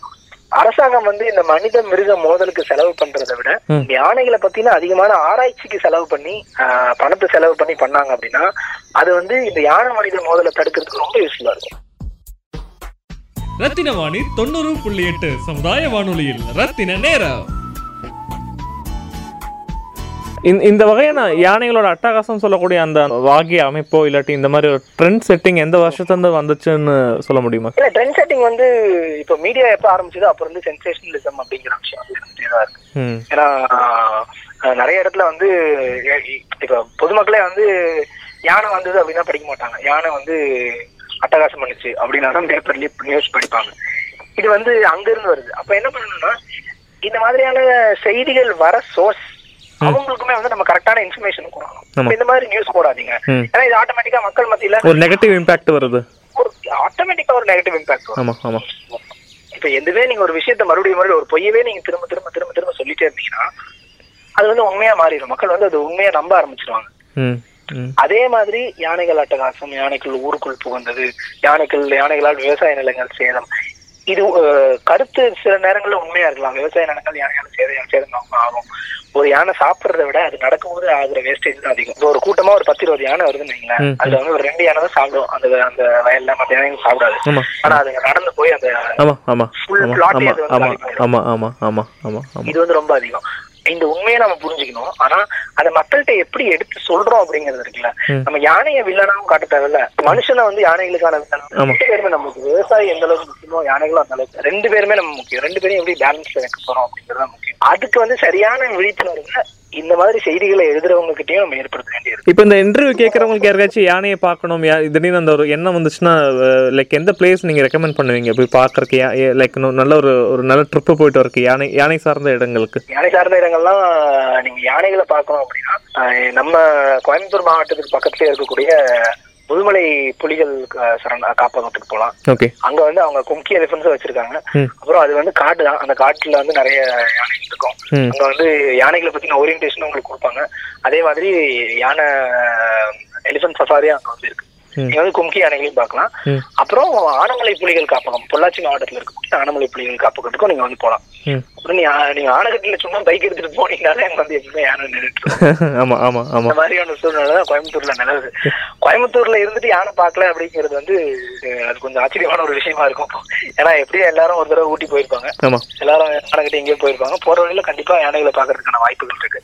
பட் அப்படி பார்க்கும்போது என்னுடைய கைண்ட் அட்வைஸ் யானை வந்து யானைனால உங்களை கொல்ல முடியும் அப்படிங்கறத நீங்க மனசுல வச்சுக்கணும். யானை வந்து நீங்க. கிட்ட போறோம்னா வந்து உங்களுக்கு ஆசீர்வாதம் கொடுக்காது நம்ம தூரத்துல பார்த்தோம் அப்படின்னா அழகை ரசிக்கணும்னா ஒரு டிஸ்டன்ஸ் மெயின்டைன் பண்ணி யானையை டிஸ்டர்ப் பண்ணாம நம்ம இருந்த இடத்துல இருந்து யானையை பார்த்துட்டு அது போறதுக்கான வழியையும் விட்டுட்டு அப்படி நம்ம பார்த்துட்டு போனோம்னா அது நமக்கு வந்து ரொம்ப சேஃப் ரத்தின வாணி தொண்ணூறு புள்ளி எட்டு சமுதாய வானொலியில் ரத்தின நேரம் லைக் நீங்க பேசும்போது ஒரு சில இன்டர்வியூ எடுக்கும்போது கில்ட்டினஸ் இருக்கு. நம்ம இதெல்லாம் தெரிஞ்சுக்கல. நம்ம இதை பத்தி பெருசா பார்ட்டிசிபேட் பண்ணல. எனக்கு தோணும். உதாரணமாக ரீசெண்டாக ஒரு ஆர்மி ஆஃபீஸர் கூட பேசும்போது அவர் சொன்னபோது தான் எனக்கு அழுக வந்தது. அவரெல்லாம் பண்றதை பார்த்தா ஒரு இந்தியன் குடிமகனா நான் ஒண்ணுமே பண்ணலன்னு என்ன நீங்க சொல்லும்போது மாதிரி இயற்கை சார்ந்த விஷயங்கள் எல்லாம் தினசரி வேலைக்கு வரேன் போறேன் தவிர்த்து எதுவுமே நான் பண்ணலன்னு தோணுது. ஸோ அந் அந்த கட்டத்தில் ஒரு சாதாரணமான ஐடி வேலைக்கு போகக்கூடியவங்க இல்லை என்ன மாதிரி டெய்லி ஒரு ஒம்பது மணி ஆறு மணிக்கு வேலைக்கு போகிறவங்க எங்களுடைய பார்ட்டிசிபேஷன் இயற்கை சார்ந்த விஷயங்கள்ல எப்படி கொடுக்க முடியும்னு நினைக்கிறீங்க? லைக் அது ஒரு சஜஷன் கொடுக்க முடியுமா? என்னன்னா நம்ம எல்லாருமே புரிஞ்சுக்க வேண்டிய ஒரு விஷயம் வந்து நம்ம எல்லாருமே மூச்சு விடுறோம். நம்ம எல்லாரும் ஆக்சிஜன் உள்ள எடுக்கிறோம் நம்ம எல்லாரும் கார்பன் டை ஆக்சைடு வெளியே எடுக்கிறோம் நம்ம எல்லாரும் ஹெச்ஓ ஹெச்ஓ வாட்டர் குடிக்கிறோம். தண்ணி குடிக்கிறோம். இது வந்து ரொம்ப பேசிக் இதெல்லாம் எங்க இருந்து வருது? இயற்கை கிட்ட இருந்தா வருது. இதெல்லாம் நம்ம இயற்கை கிட்ட இருந்தா எடுத்துக்கிறோம். அதுக்காக நம்ம என்ன திருப்பி கொடுக்குறோம் அப்படின்னு நம்ம ஒரு தடவையுமே யோசிச்சதே கிடையாது. நம்ம எடுக்கிற விஷயத்துக்காக. இப்போ யானைகளை காப்பாத்தணும் அப்படின்னா அது வந்து ஒரு யானை ஆராய்ச்சியாளரால மட்டும்தான் முடியும். அப்படின்னா அப்படி கிடையாது. ம். ஏன்னா அவர் வந்து ஒருவேளை உங்களோட ஒரு ரெண்டு ஸ்டெப் முன்னாடி போய் டேரக்டா ஃபீல்ட்ல இருந்து ஒர்க் பண்ணலாம். நீங்க அவுட் சைட்ல வந்து ரொம்ப நல்லாவே ஒர்க் பண்ணலாம். எப்படின்னா முதல்ல நம்ம நம்மளால முடிஞ்ச அளவுக்கு இயற்கையை பத்தி தெரிஞ்சுக்கணும். இது வந்து நம்ம கையில கொடுக்கப்பட்டிருக்க ஒரு பொறுப்பு. ஒரு மரமாகட்டும் ஒரு சின்ன கொடியாகட்டும் ஒரு சின்ன செடி ஆகட்டும் இல்ல ஒரு சின்ன பறவை ஆகட்டும் இல்ல பெரிய விலங்கான யானை ஆகட்டும் இது எல்லாமே நம்மளோட வசம் ஒப்படைக்கப்பட்ட ஒரு பொக்கிஷம் மாதிரி. இது எல்லாத்துக்கும் கண்டிப்பா நம்ம ஒரு நாள் கணக்கு கொடுத்தே தான் ஆகும் இப்போ உங்க கையில யாராவது ஒரு நூறு ரூபா கொடுத்துட்டு போறாங்க அப்படின்னா அவங்க திரும்பி வரப்ப அந்த நூறு ரூபாய் நீங்க பத்திரமா வச்சிருக்கணும். செலவு பண்ணிக்கிற கேள்வி கேட்பாங்க. இதே மாதிரிதான். இந்த இயற்கை வந்து நம்மளுக்கு கடவுள் கொடுத்த ஒரு வரப்பிரசாதம். இது இத இது இத வந்து நம்ம அழிச்சோம்னா கண்டிப்பா நம்ம கண கணக்கு கொடுத்தே தான் ஆகணும். அப்ப இந்த பொறுப்புணர்வுங்கிறது நான் ஐடி ஃபீல்ட்ல இருக்கேன். நான் வந்து வேற ஒரு வேலை பாக்குறேன் நான் டீச்சரா இருக்கேன். நான் வந்து ஒரு மியூசிக் வாசிக்கிறவனா இருக்கேன். இப்படின்னு சொல்லி நம்ம எஸ்கேப் ஆகவே முடியாது. நம்ம எல்லாருக்குமே இந்த பொறுப்புணர்வு இருக்கு. எல்லாருக்குமே ஈக்குவல் ஷேர் இருக்கு. அப்போ நம்மளால நம்ம ஃபீல்ட்ல என்னென்ன பண்ண முடியும்? அப்படின்னா கோயம்புத்தூர்ல நிறைய தன்னார்வ அமைப்பு அமைப்புகள் வந்து நிறைய சின்ன சின்ன வேலை பண்ணிட்டு இருக்காங்க. இப்ப நீங்க இங்க வைக்கிற ஒரு மரம் இங்க வைக்கிற மரம் எப்படிங்க காட்டுக்கு ஹெல்ப்ஃபுல்லா இருக்கும். அப்படின்னு நீங்க கேட்டீங்கன்னா காட்டுல இருக்கிற மரங்கள் தான் இங்க நம்மளுக்கு யூஸ்ஃபுல்லா இருக்கு. நம்ம கிளைமேட்டை மெயின்டைன் பண்றதுக்கும். நமக்கு தண்ணியை கொடுக்கறதுக்கும். அந்த மாதிரி நம்ம இந்த செய்யற விஷயங்கள் கூட இன்னொரு இடத்துல ஒரு இம்பாக்ட் கிரியேட் பண்ண முடியும். இன்னைக்கு இன்னைக்கு யூஎஸ்ல அதிகமா பொல்யூஷன் அவங்க அவங்க வெஹிக்கிள் அதிகமா போய் கார்பன் டை ஆக்சைடு ஓசோன் லேயர்ல படுறது. வேற ஒரு இடத்துல கிளைமேட் சேஞ்ச் ஆகும். வேற ஒரு இடத்துல ப்ராப்ளம் எல்லாமே இன்டர்லிங்க்ங்கிறத நம்ம புரிஞ்சுக்கணும். அப்ப நம்மளோட லெவல்ல நம்மளால என்ன பண்ண முடியும்? சின்ன சின்ன ஆர்கனைசேஷன் இருக்காங்க. நம்ம வீடுகளை சுத்தி இருக்கிற பிளாஸ்டிக் குப்பையை நம்ம க்ளீன் பண்ணலாம். நம்ம வீடுகளை சுத்தி இருக்கிற மக்கள்கிட்ட நம்ம இதை பத்தி சொல்லலாம். இப்ப மரங்களோட முக்கியத்துவம் என்ன? மரங்கள் வந்து நம்மளுக்கு ஆக்சிஜன் கொடுக்கறது மட்டும் மரங்களோட வேலை கிடையாது. மரங்களோட ரொம்ப முத்தாய்ப்பான விஷயம் வந்து அது வந்து ஏரை ஃபில்டர் பண்ணி ஏர்ல இருக்கிற பொல்யூஷன் பொல்யூஷனை கண்ட்ரோல் பண்ணும் அதுக்கும் மரங்களோட பங்கு வந்து ரொம்ப அவசியம். அப்போ நம்ம ஏரியால ஒரு சின்ன ஒரு ஒரு சின்ன ஒரு தோட்டம் மாதிரி நம்ம அமைக்கலாம். அப்புறம் முடிஞ்ச அளவுக்கு இயற்கை விவசாயத்தை நம்ம இது பண்ணலாம். முடிஞ்ச அளவுக்கு பிளாஸ்டிக் பைகளை தவிர்த்து. துணி பைகளை வந்து நம்ம யூஸ் பண்ணலாம். இதுல வந்து ரொம்ப பேசிக் ஸ்டெப் ஒரு குழந்தை நட மாதிரி. நம்மளுடைய வாழ்க்கை முறையிலேயே நிறைய சேஞ்சஸ் இருக்கு. இப்ப நம்ம எல்லாரும் யூஸ் பண்ற டூத் பிரஷ் நம்ம நம்ம யூஸ் பண்ண முதல் முதல் பிரஷ் இருக்கு இல்லைங்களா? வாங்கி கொடுத்த முதல் பிரஷ். அந்த பிரஷ் இன்னும் எங்கேயோ மக்காம அப்படியே இருந்துட்டே தான் இருக்கு. அப்ப நம்ம எத்தனை பிரஷ் யூஸ் பண்ணிருக்கோம் எவ்வளவு பிளாஸ்டிக் எத்தனை பேர் எத்தனை பிரஷ் ஆமா ஆமா எத்தனை பேர் எத்தனை பிரஷ் யூஸ் பண்றாங்க? அதெல்லாம் எங்க போய் சேருது? ஆமா. இத பத்தி நம்ம யோசிக்கிறது இல்லை. என்னன்னா நம்ம எல்லாத்தையுமே டேக்கன் ஃபார் கிராண்டட் மாதிரி. We don't we don't we don't generally care about uh, இத don't care about the things that are around us. அதனால நம்ம வந்து தெரிஞ்சுக்கணும். இதெல்லாம் எந்த அளவுக்கு நமக்கு முக்கியம் அப்படிங்கறது தெரிஞ்சுக்கணும். வீட்ல இருந்து நீங்க ஆரம்பிக்கலாம். உங்க வீட்ல இருக்கிற குப்பையை வந்து நீங்க மக்கும் குப்பை எது? மக்காத குப்பை எதுன்னு பிரிக்கிறது. அதை கரெக்டான குப்பை தொட்டில போய் கொட்டுறது. இப்ப நீங்க ஒருத்தர் பண்ணீங்கன்னு வைங்களேன் அடுத்த ஆள் கண்டிப்பா பண்ணுவாங்க. இப்போ ஒண்ணும் இல்ல நீங்க போயிட்டே இருந்து ஒரு இடத்துல ஒரு குப்பையை போட்டு போயிருங்க. நீங்க திரும்பி வர்றதுக்குள்ள அங்க ஒரு குப்பை தொட்டி வச்சிருக்கணும் நம்ம ஆனா இதே வந்து நீங்க நீங்க ஒரு ஆள் போய் கீழே இருக்கிற குப்பை எடுத்து நீங்க குப்பை தொட்டில போட்டு போங்க இன்ஸ்பயர் ஆவாங்க. அடுத்த ஆள் வந்து ஆமா ஆமா ஆமா. நம்மளும் பண்ணணும்டா. ஆமா ஆமா உங்களோட யங்கர் ஜெனரேஷன் வந்து நம்மள பார்த்து தான் வளர்ந்துட்டு அடுத்த விஷயங்களை தெரிஞ்சுப்பாங்க. ஆமா ஆமா. நம்ம என்ன பண்றோமோ குழந்தைங்க இருக்கு குழந்தைங்க ஏன் கையில போன் வச்சுட்டு நோண்டுது அப்படின்னு நம்ம நம்ம வீட்டுல பண்ணிட்டோம். நம்ம. பண்ணிட்டோம். ஆமா நம்ம வீணை நோண்டிட்டே இருக்கோம். அதனாலதான் அதுங்க அதுங்க பார்த்து அதுங்க போன் நோண்டுது. அப்ப நம்ம என்ன பண்றோமோ அதை தான் குழந்தைகள் கத்துப்பாங்க. குழந்தைங்களுக்கு நல்ல விஷயங்களை கத்துக் கொடுங்க. இதுவுமே வந்து ரொம்ப முக்கியம். குழந்தைங்களுக்கு இயற்கை பத்தின போதுமான விழிப்புணர்வு வந்து நம்ம ஏற்படுத்தணும். அப்புறம் நம்மளுக்கு தெரிஞ்ச விஷயத்த நம்மளுக்கு தெரிஞ்ச நல்ல இன்ஃபர்மேஷனை மத்தவங்களுக்கு ஷேர் பண்ணணும். Information is wealth information is knowledge இதான் வந்து நம்மள அடுத்த ஸ்டெப் கொண்டு போகும். அதையும் ஷேர் பண்ணணும். இந்த மாதிரி சின்ன சின்ன ஸ்டெப்ஸ் பண்ணலாம். அப்புறம் நிறைய ஆர்கனைசேஷன்ஸ் ஒர்க் பண்ணிட்டு இருக்காங்க நேச்சர் கன்சர்வேஷனுக்காக அவங்களோட இன்வால்வ் ஆகி ஒரு லேக் கிளீனிங் இல்ல ஒரு ஏதாவது ஒரு கிளீனிங் டிரைவ் ஒரு ஒரு ட்ரீ பிளான்டிங் இந்த மாதிரி செஷன்ஸ் வந்து போகலாம் ஹாய் ஷீலா இப்ப எப்படி இருக்க? தேங்க்யூ தாரா நீ சொல்லித்தான் பிசிவிசிக்கு போனேன். அவங்களோட கவுன்சிலிங் அண்ட் சப்போர்ட்னால என் ஹஸ்பண்டோட எமோஷனல் டார்ச்சர்ல இருந்து மீண்டு வர முடிஞ்சது. உடல் ரீதியா மட்டும் இல்லாம மன ரீதியா வன்முறை அனுபவிக்கிற பெண்களுக்கும் ஃபுல் சப்போர்ட் கொடுக்கறாங்க. உதவிக்கு one eight double zero one zero two seven two eight டூங்கிற PCVC துவனி ஹாட்லைன் நம்பருக்கு கால் பண்ணுங்க. ரத்தின வாணி தொண்ணூறு புள்ளி எட்டு சமுதாய வானொலியில். ரத்தின நேரம். அஹ் நான் வந்து கொஞ்சம் என்னோட புக் வந்து ஒரு story plus research based okay அது எப்போ முடியுங்கிறது எனக்கு தெரியல பட் ஸ்டார்ட் ஆகி நான் ஒரு டூ இயர்ஸா அது அந்த புக்ல எழுதிட்டு இருக்கேன் எழுதிட்டு இப்போ ஜென்ரலா ஒரு கதை எழுதுறதுனா ஈஸியா எழுதிடலாமா? என் மைண்டுக்கு வருது பட் ரிசர்ச்ங்கிறப்ப நம்ம நிறைய டேட்டா வந்து நமக்கு தேவைப்படுது. அதனால அது எப்போ முடியும் என்னால கண்டிப்பா சொல்ல முடியாது. பட் ரொம்ப சீக்கிரம் முடியணும் அப்படிங்கிறது என்னுடைய ப்ரேயரா இருக்கு. ஒரு டூ இயர்ஸ்க்குள்ள நான் முடிக்கணும்னு பாக்குறேன். ரீஜன் பேஸ்டு கோயம்புத்தூருங்களா? கோயம்புத்தூர் பேஸ்ட் பட் அதே நேரத்துல எல்லா ரீஜன்ல இருக்க ப்ராப்ளம்ஸும் கொஞ்சம் அனலைஸ் பண்ண பாக்குறேன். என்னால முடிஞ்ச அளவுக்கு எங்கெல்லாம் யானை பிரச்சனை இருக்கோ அந்த ஏரியாக்கெல்லாம் டிராவல் பண்ணி அங்க இப்போ ஒரு ஒரு ஏரியாக்கும் பிரச்சனைகள் மாறும். அப்ப அங்க என்னென்ன மாதிரி பிரச்சனைகள் இருக்குங்கிறதையும் நான் வந்து படிக்கணும்னு விரும்பி அதே ரெக்கார்ட் பண்ணிட்டு இருக்கேன். எந்த மக்களை பாராட்டணும்? யானை கூட இருக்கக்கூடிய அந்த தொடர்பு வச்சு மக்களை பாராட்டணும் எந்த ரீஜன் பத்தி சொல்ல விருப்பப்படுறீங்க? பாராட்டுகள். இல்ல அப்படி வந்து நம்ம பாராட்டுகள்னு சொல்ல முடியாது. எனக்கு தெரிஞ்சு என்னன்னா மலைவாழ் மக்கள் இருக்காங்க ஆமா ஆமா ஆமா. ட்ரைபல்ஸ்னு சொல்லக்கூடிய ஆதிவாசி ஆமா ஆமா. அவங்களுக்கு இருக்கிற உறவு மிருகங்களோட இருக்க உறவு வந்து நம்மள ரொம்ப பொறாமப்பட வைக்குது. அவங்க சீரியஸா நம்மள ரொம்ப பொறாமப்பட வைக்குது. ஒரு சின்ன கதை. என்னன்னா ஒரு நான் ஒரு டிரைவரை மீட் பண்ணேன். இது உண்மையா பொய்யாங்கிறத நம்ம ரெண்டாவது விட்டுருவோம். கதை உண்மையா பொய்யாங்கிறத விட்டுருவோம். நாசி அப்படிங்கிற ஒரு ஒரு ஆதிவாசி அவர் வந்து ஒரு சின்ன ஒரு சின்ன லேண்ட்ல விவசாயம் பண்றாரு. ரொம்ப ஒரு அரை ஏக்கருக்குள்ள இருக்கிற லேண்ட் அதை விட கம்மி. ஓகே. விவசாயம் பண்றாரு. அப்போ ஒரு நாள் நல்ல மழை. இது வந்து அந்த மலைவாழ் கிராமத்துல இருக்கக்கூடிய ஒரு சின்ன லேண்ட் நல்ல மழை சரியான மழை இருட்டு நைட்டு. ஒரு பன்னெண்டு மணிக்கு மேல யானை சத்தம் கேக்குது. அவர் அந்த மலையிலேயே போய் நின்னு பாக்குறாரு. அவரோட தோட்டத்துல இருக்கிற அந்த பயிரை அந்த மொச்ச பயிர் வந்து நல்லா அந்த பால் முத்தி வர ஸ்டேஜ் அந்த யானைகள் வந்து சாப்பிட ஆரம்பிக்கும். அப்ப இவரு இவரால என்ன பண்ண முடியும்? ஒரே ஒரு ஆள் தான் இவரோட ஃபேமிலில வேற ஒரு இடத்துல ஒரு தங்கியிருக்காங்க அப்ப இவர் போயிட்டு யானைக்கு ஒரு பதினஞ்சு அடி டிஸ்டன்ஸ்ல தள்ளி நின்னுட்டு ம். யானை கிட்ட பேசுறாரு சொல்றாரு இந்த மாதிரி ராஜாவே இந்த காடு முழுக்க உனக்கு சொந்தம். நீ ஒரு நாள் இந்த காட்டுல இருக்க ஒரு நாள் அந்த காட்டுல இருக்க இந்த மலையில இருக்க இல்ல அந்த மலையில இருக்க. நீ எங்க வேணா இங்க போலாம். யாரும் உன்னை யாரும் டிஸ்டர்ப் பண்ண மாட்டாங்க. ஆனா எனக்கு இந்த ஒரே ஒரு வயல் மட்டும்தான் என்னோட சொந்தம். இந்த வயல் நம்பிதான் என் குடும்பம் இருக்கு. இந்த வயல் நம்பிதான் நான் இருக்கேன். உயிர் வாழ்றதுக்கு காரணமே இந்த வயல் தான். சரி இன்னைக்கு ஒரு நாள் நீ வந்துட்ட.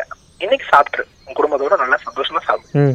ஆனா இன்னொரு நாள் இங்க வந்துடாத. அவர் சொல்றாரு நான் இந்த மாதிரி சொல்லி ஒரு அஞ்சு வருஷம் ஆச்சுங்க. ம். இது வந்து ரெண்டாயிரத்தி பதினாலுல எனக்கு கிடைச்ச அனுபவம். என்ன சொல்றாரு இந்த மாதிரி நான் அந்த யானை கிட்ட பேசி ஒரு அஞ்சு வருஷம் ஆச்சுங்க. அதுக்கப்புறம் என் தோட்டத்துக்கு யானையே வரலங்க அப்படிங்கிறாரு. அன் நம்ம நம்ம புரிஞ்சுக்க வேண்டியது என்ன அப்படின்னா அவர் பார்த்து பேசுறது ஒரு கூட்டம் யானை. ஆமா ஆமா. காட்டுல ஒரு கூட்டம் ஒரு கூட்டம் யானை தான் இருக்கான்னு கேட்டா இல்ல இல்ல ஆமா. யானைகள் இருக்கு. ஆமா ஆமா. இந்த தொடர்பு வந்து உங்களால எக்ஸ்பிளைன் பண்ணவே முடியாது. அது அன்பிலீவபிள் ஆக்சுவலி ஆமா. இல்ல அதான் நான் சொல்றேன்ல இந்த இத வந்து நம்ம இது கதையா? கதையா உண்மை சம்பவமும் இல்ல பட் அப்படிங்கறத தாண்டி தாண்டி அந்த இல்ல இத வந்து நம்பாம நம்பாமவும் என்னால இருக்க முடியல. நம்பாம என்னால இருக்க முடியல. ஏன்னா நான் அவர் சொல்றத கேட்டேன். இன்னொன்னு நம்ம ஒருத்தர் போய் சொல்றதுக்கும் உண்மை சொல்றதுக்கும் நிறைய டிஃபரன்ஸ் இன்னொன்னு அவர் சொல்ல வேண்டிய அவசியம் கிடையாது இல்லைங்களா? இல்லையா? சொல்ல வேண்டிய அவசியம் கிடையாது. ஆமா ஆமா. இப்ப அவர் சொல்றதுனால நம்மளுக்கு அவர் அவார்டோ இல்ல நான் அவருக்கு ஏதோ சலுகையோ கொடுக்க ஒண்ணும் இல்ல ஒண்ணும் நான் ஏன் சொல்ல வரேன் அப்படின்னா அவங்களுக்கு அந்த யானையோட இருக்கிற உறவு அவங்க ஒரு இழப்பையுமே அவங்க பெருசா பார்க்காம ஆமா ஆமா ஆமா. அந்த அந்த ஒரு விலங்கு மேல எவ்வளவு ஒரு மரியாதை மரியாதை பெரிய விலங்கு இவங்களுக்கு கொடுக்கிற ஒரு இன்டைரக்டான உதவிகளை அவங்க எப்படி நினைச்சிருக்காங்க? அந்த வந்து நன்றி உணர்வு அர்த்தங்கிறத நம்ம அதை தான் நம்ம புரிஞ்சுக்கணும். ஆமா நாம அந்த மாதிரி இல்ல சொல்ல போனா. நீங்க கேட்ட என்னன்னா அவங்கள பார்த்து அவங்க பிறந்த இருக்கும் அவங்களோட உறவு பார்த்தா அஹ், இப்போ எங்க இருக்கீங்க நீங்க? நான் இப்போ கோயம்புத்தூர். ஓகே இல்ல விட்டு விட்டு கிடைக்க காட்டுக்குள்ள இருக்கீங்களாங்கிற கேட்டேன். அப்படிங்களா? இல்ல கிட்டத்தட்ட ஒரு உடி உடட் ஏரியால தான் இருக்கேன். ஓகே ஓகே ரொம்ப நன்றிங்க. நாங்கள் எடிட் பண்ணிட்டு நான் ஆன்லைன் லிங்க் உங்களுக்கு ஷேர் பண்றோம். ஷோர் ஷோர் ஷோர் கண்டிப்பா. தேங்க்யூ என் வீட்டுக்காரர் என்னோட சம்பளத்தை முழுசா வாங்கிக்கிறாரு. தகாத வார்த்தைகளால வேற திட்டுறாரு. எனக்கு மரியாதையே இல்ல. இதுவும் குடும்ப வன்முறை தான். நீ உடனே பிசிவிசி அமைப்பை காண்டாக்ட் பண்ணு. தனிப்பட்ட தகவல்களை வெளியில சொல்ல மாட்டாங்க. உனக்கு முழு உதவி செய்வாங்க. உதவிக்கு one eight double zero one zero two seven two eight டூங்கிற PCVC துவனி ஹாட்லைன் நம்பருக்கு கால் பண்ணுங்க. ரத்தின வாணி தொண்ணூறு புள்ளி எட்டு சமுதாய வானொலியில். ரத்தின நேரம். ரத்தினவாணி தொண்ணூறு புள்ளி எட்டு சமுதாய வானொலி. இன்று ஆகஸ்ட் பனிரெண்டு உலக யானைகள் தினம். உலக யானைகள் தினம் என்பது ஒவ்வொரு ஆண்டும் ஆகஸ்ட் மாதம் பனிரெண்டாம் நாள் கொண்டாடப்படுகிறது. இந்த நாள் கொண்டாடப்படுவதன் நோக்கம் யானைகளை பாதுகாப்பதே ஆகும். இன்றைக்கு உலகில் உள்ள அறுபத்தி ஐந்து அமைப்புகளும் மற்றும் யானைகளை கொண்ட நாடுகளும் இந்த தினத்தை கொண்டாடி வருகின்றது. இந்த தினத்தில் தனியார் வளர்க்கும் யானைகளை பாதுகாப்பதும் ஒரு நோக்கமாகும். முதன் முதலில் இந்த தினம் இரண்டாயிரத்தி பன்னிரெண்டாம் ஆண்டு ஆகஸ்ட் மாதம் பனிரெண்டில் கொண்டாட ஆரம்பிக்கப்பட்டது. வனத்திற்குள் திரும்பு என்ற ஆங்கில படத்தை வில்லியம் சாட்னர் என்பவர் எடுத்தார். இந்த படத்தின் கதையே ஒரு தனியார் வளர்க்கும் யானையை காட்டிற்குள் மீண்டும் விடுவது பற்றியது. இந்த படம் இரண்டாயிரத்தி பன்னிரெண்டாம் ஆண்டு ஆகஸ்ட் மாதம் பனிரெண்டில் வெளியானது. அன்றைய தினம் முதல் ஒவ்வொரு வருடமும் ஆகஸ்ட் மாதம் பனிரெண்டாம் தேதி உலக யானைகள் தினம் கொண்டாடப்பட்டு வருகிறது. ரத்தினவாணி தொண்ணூறு புள்ளி எட்டு சமுதாய வானொலியில் உலக யானைகள் தினத்தை முன்னிட்டு வைல்டு லைஃப் போட்டோகிராஃபர் திரு பிரசாந்த் அவர்களின் சிறப்பு பதிவு. வணக்கம். நான் பிரசாந்த் பேசுறேன். நான் பொள்ளாச்சி எடுத்த ஆனமலை பகுதியில தான் வாங்கிட்டு இருக்கிறேன். நான் என்னன்னா இப்போ பொள்ளாச்சி எடுத்த கோட்டூர் அரசு ஆண்கள் மேல்நிலை பள்ளியில பிளஸ் டூ முடிச்சேன். அதுக்கப்புறம் நாமசுங்கத்தில் இருக்க ராமு கலை அறிவியல் கல்லூரியில யூஜி பிகாம் படித்தேன் அதுக்கப்புறம் ஊடகம் சார்ந்து ரொம்ப ஆர்வம் இருக்குங்காட்டி இப்போ ரத்தினம் கல்லூரியில இரண்டாம் ஆண்டு ஊடகவியல் MA journalism and mass communication படிச்சுட்டு இருக்கிறேன். நான் ஆனமலை பகுதியில இருக்குங்காட்டி அங்க அதிக யானைகள் இருக்கு. அங்க வந்து அதிகமா வந்து மனித வனவிலங்குகள் மோதல் ஏற்படுது. என்ன காரணம் என்ன இதை பத்தி உங்கள்கிட்ட பகிர்ந்துக்கிறேன் சார். நான் ஒரு எயித்து படிப்பேன். ரெண்டாயிரத்தி எட்டு அந்த பீரியட்ல வந்து ஆலியாறு பகுதிகளில் வந்து ஆலியாறு அணையில. தண்ணி குடிக்கிறதுக்காக யானைகள் வரும். அப்போ வந்து அது ரோட்டு மேல நின்று கிட்டத்தட்ட ஒரு எழுநூறு மீட்டர்ல வந்து யானையை பார்த்திருக்கேன். காட்டு யானையை முதல் முறை அப்பதான் பாக்குறேன் யானை ஃபர்ஸ்ட் டைம் தான் பார்க்குறீங்களா? அப்பதான் பாக்குறேன் okay okay okay okay okay. அந்த அனுபவம் பற்றி சொல்லுங்களேன். என்ன நீங்கள் நினச்சிங்க? லைக் அந்த எக்ஸ்பீரியன்ஸ் அதை பார்க்கும்போது எப்பவுமே நம்ம பாட புத்தகத்திலேயே நான் படிச்சிருக்கோம் யானைகள்லாம் அப்படியே பெரிய விலங்கா இருக்கும் அப்படின்ட்டு. நான் கிட்டத்தட்ட அவ்வளவு தூரத்துல இருந்து பார்க்கும்போது அவ்வளவு அற்புதமா இருந்துச்சு. ஜாலியா அது வாட்டில விளையாண்டுட்டு நம்ம வந்து இந்த கார்ட்டூன்ல பாக்குற மாதிரி இருந்துச்சு. குட்டிகளோட அது விளையாண்டுட்டு அவ்வளவு வந்து ஒரு பாசம் ம் ம். உங்கள் ஏரியாவில் மக்களுக்கும் யானைக்கும் இருக்கக்கூடிய அந்த ரிலேஷன்ஷிப் பற்றி சொல்லுங்கள் ரிலேஷன்ஷிப் எப்படின்னா நம்ம மக்கள் வந்து வனத்தை துண்டாடிடுறாங்க. வன பகுதியில வனம் ஒட்டிய பகுதியில வந்து ஆக்கிரமிப்பு பண்ணி விளைநிலங்களா மாத்திடுறாங்க. தென்னை கரும்பு வாழை இந்த மாதிரி வந்து பயிரிடுறாங்க. பயிரிட்டு அதோட வலசை பாதை வலசைனா அது வந்து சாப்பாடு அது ஜீன் அமைப்பிலேயே இருக்கும்.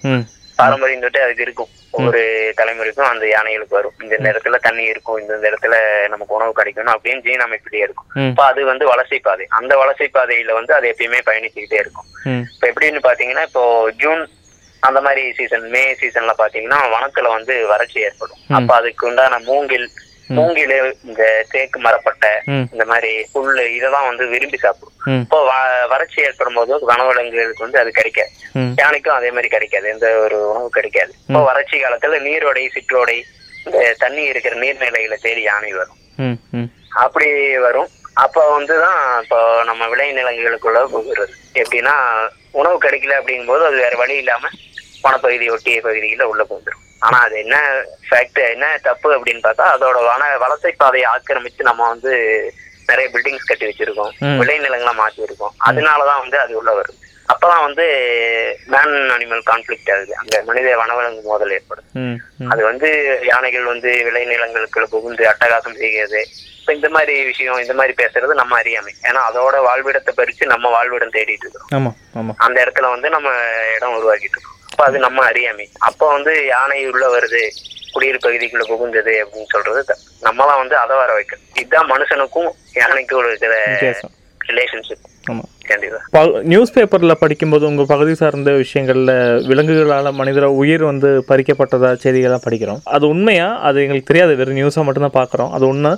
இன்னொன்று யானைகளால் எந்த மாதிரி மனிதர்களுக்கு பாதிப்பு வருது? அந்த மாதிரி பதிவு பண்ண முடியுமா? கண்டிப்பா. யானைகள் சார்ந்து சின்ன வயசுல இருந்தே ரொம்ப ஆர்வமா படிச்சிட்டு இருக்கும்போது யானைகள்னால மனிதங்களுக்கு மனிதர்களுக்கு எந்த ஒரு பாதிப்பும் ஏற்படுறது இல்லை ஏன்னா அந்த அளவுக்கு பாசமான ஒரு விலங்கு அதை Okay. வந்து நம்ம தான் கோயிலுக்கு தேவையில்லாம பயன்படுத்துறோம். ம். ஆன்மீகத்துக்கு அதை பயன்படுத்துறோம். அந்த காலத்துல பயன்படுத்தினாங்க இந்த மாதிரி பெரிய பெரிய பாலங்கள் கட்டுறதுக்கு ட்ரைனடு பாகன்களை வச்சு அந்த மாதிரி பண்ணிட்டு இருக்காங்க ம் ம் ம். இப்போ வந்து ட்ரைனடு பாகன் இல்லை அப்படிங்கும்போது அதுக்கு வந்து கோபம் ஏற்படும். மதம் பிடிச்சது அப்படின்னு கோபம் ஏற்படும் போது மனிதங்கள் வந்து தாக்கும் கோயில்களுக்கு வந்து இதை பயன்படுத்துறத தவிர்க்கணும் வனவிலங்குகளை இன்னொரு இது என்ன பாதிப்பு ஏற்படுது அப்படின்னா நான் முன்னாடி சொன்ன மாதிரி தான் வலசை பாதை ஆக்கிரமிப்பு பண்றோம். அதோட இடத்த நம்ம பறிக்கும் போது தான் அது வந்து குடியிருப்பு பகுதிக்குள்ள வருது. அதோட இடத்துல போய் நம்ம நம்ம வந்து இடம் அமைச்சிக்கிறதுங்காட்டி அது உள்ள வருது. அப்போ வந்து குடியிருப்புக்குள் புகுந்த யானை அப்படின்லாம் சொல்றோம். அது நம்ம அறியாமை. இப்ப அதோட இடத்த பறிக்குங்காட்டி தான் அது உள்ள வருது.